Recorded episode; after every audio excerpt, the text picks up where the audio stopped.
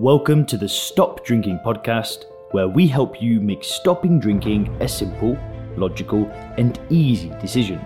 We help you with tips, tools, and strategies to start living your best life when alcohol free. If you want to learn more about stop drinking coaching, then head over to www.soberclear.com.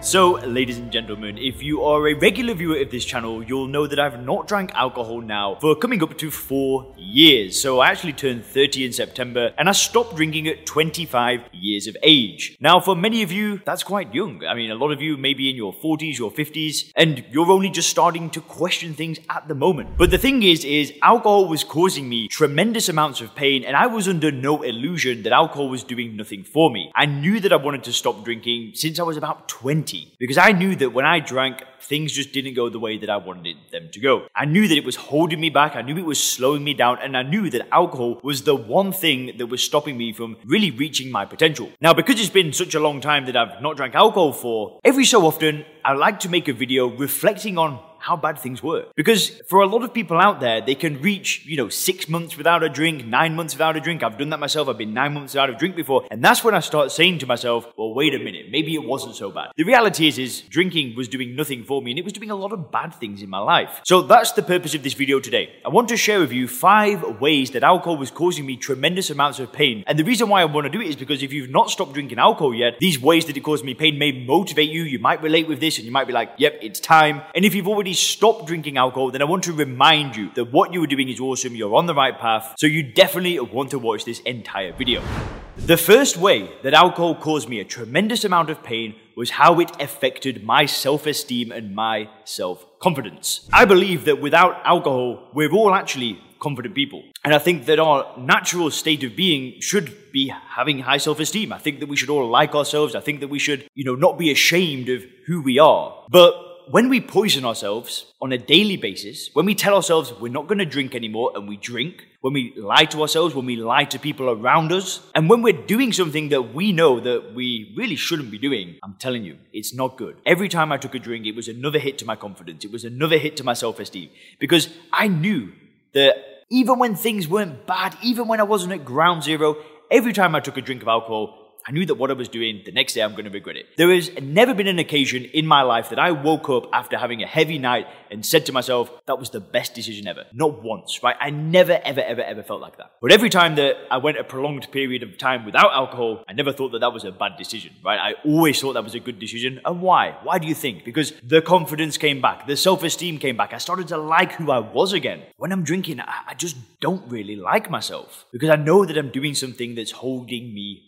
So that was the first way alcohol caused me pain. It affected my confidence and it affected my self esteem. And that might happen for you as well. It might affect your confidence. It might affect your self esteem. You know, you might consider yourself as a confident, outgoing individual, but maybe that's only, you know, a 7 out of 10, an 8 out of 10. Whereas if you remove the alcohol, it's a 10 out of 10, right? You'll be a completely different level of confidence, a completely different level of self esteem. And that's what happened to me. Now, the second way it caused me pain is that it was stopping me from reaching my potential. You might have heard the quote from Earl Nightingale, but happiness is the progression of a worthy ideal, right? What that's basically saying is that when we achieve a goal, it's not the goal that makes us happy, right? If we've got a, you know, a financial goal, we want to buy a house, we want to get some qualification, you know, we want to start a business, it's not actually doing that that makes us happy. It's progressively going towards the goal, right? It's the day to day, you know, putting in the work and making progress on those things that makes us happy. Now, when I'm drinking alcohol, that progression is just not there, right? I'm not progressing at a pace that I want to progress at. I like to move quickly, right? I want to get from A to B as fast as I can. That's just the way that I am. But when I'm drinking alcohol, when I'm putting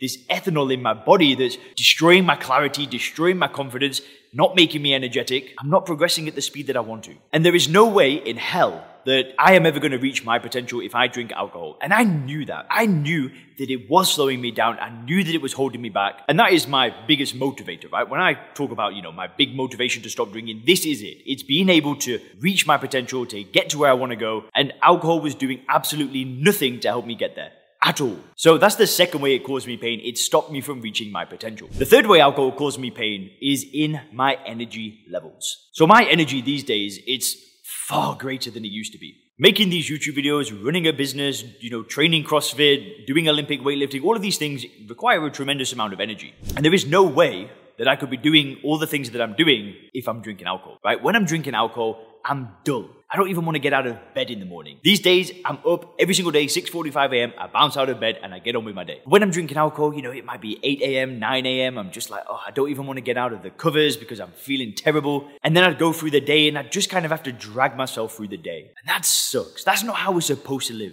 God did not design us to be living this way. You know, we want to be energetic, we want to be focused, we want to be happy, and alcohol was completely robbing me of my energy. It was slowing me down in every single way, and when I got rid of it, that's when the energy started coming back. And that happened so quickly. Within a few days, I was already feeling like the old me again. And I've heard that time and time again. You know, I've heard people that have stopped drinking, and it's like the old them came back. For a lot of people out there that, that I've actually worked with in the Sober Clear program, they might have drank for 10, 15, 20 years, and they almost forgot what they used to be like. They stopped drinking within two, three weeks, they're back to normal, and it's like they always say that it's like the old them has come back out. And that's a beautiful thing. And that can happen for you. If you get control of your drinking, your energy levels can start peaking again, and you can really just you'll feel awesome. The fourth way that alcohol caused me tremendous amounts of pain was in my mental clarity. Clarity is extremely important. Being able to think cleanly, being able to come up with ideas, create plans, and actually follow and execute and not get distracted, that's hard. But when you're drinking,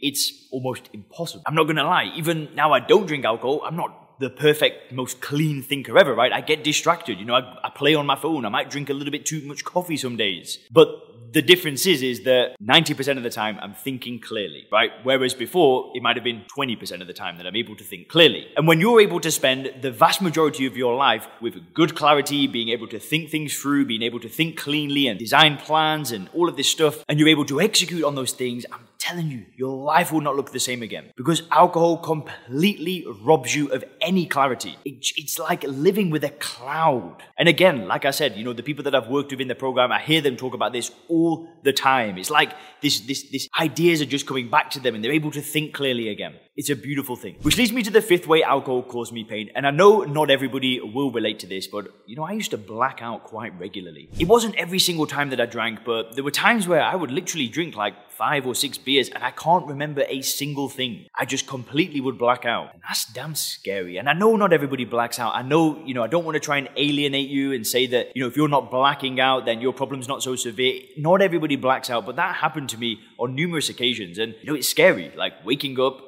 the next morning and having absolutely zero recollection of how you got home, that's terrible. You know, the day that I was sick when I threw up blood on a MacBook Pro when I was, uh, you know, pretty much at ground zero, however many years ago now, I don't remember how I got home that night. I don't remember anything. I just woke up one morning, there was like this brown substance, like this bile all over my MacBook, and I was like, what the hell have I become? But I know not everybody will experience that. I'm just sharing my experience with you. But obviously, now I'm not drinking alcohol, there's no blackout. Thanks for checking out the Stop Drinking podcast by Sober Clear. If you want to learn more about how we work with people to help them stop drinking effortlessly, then make sure to visit www.soberclear.com.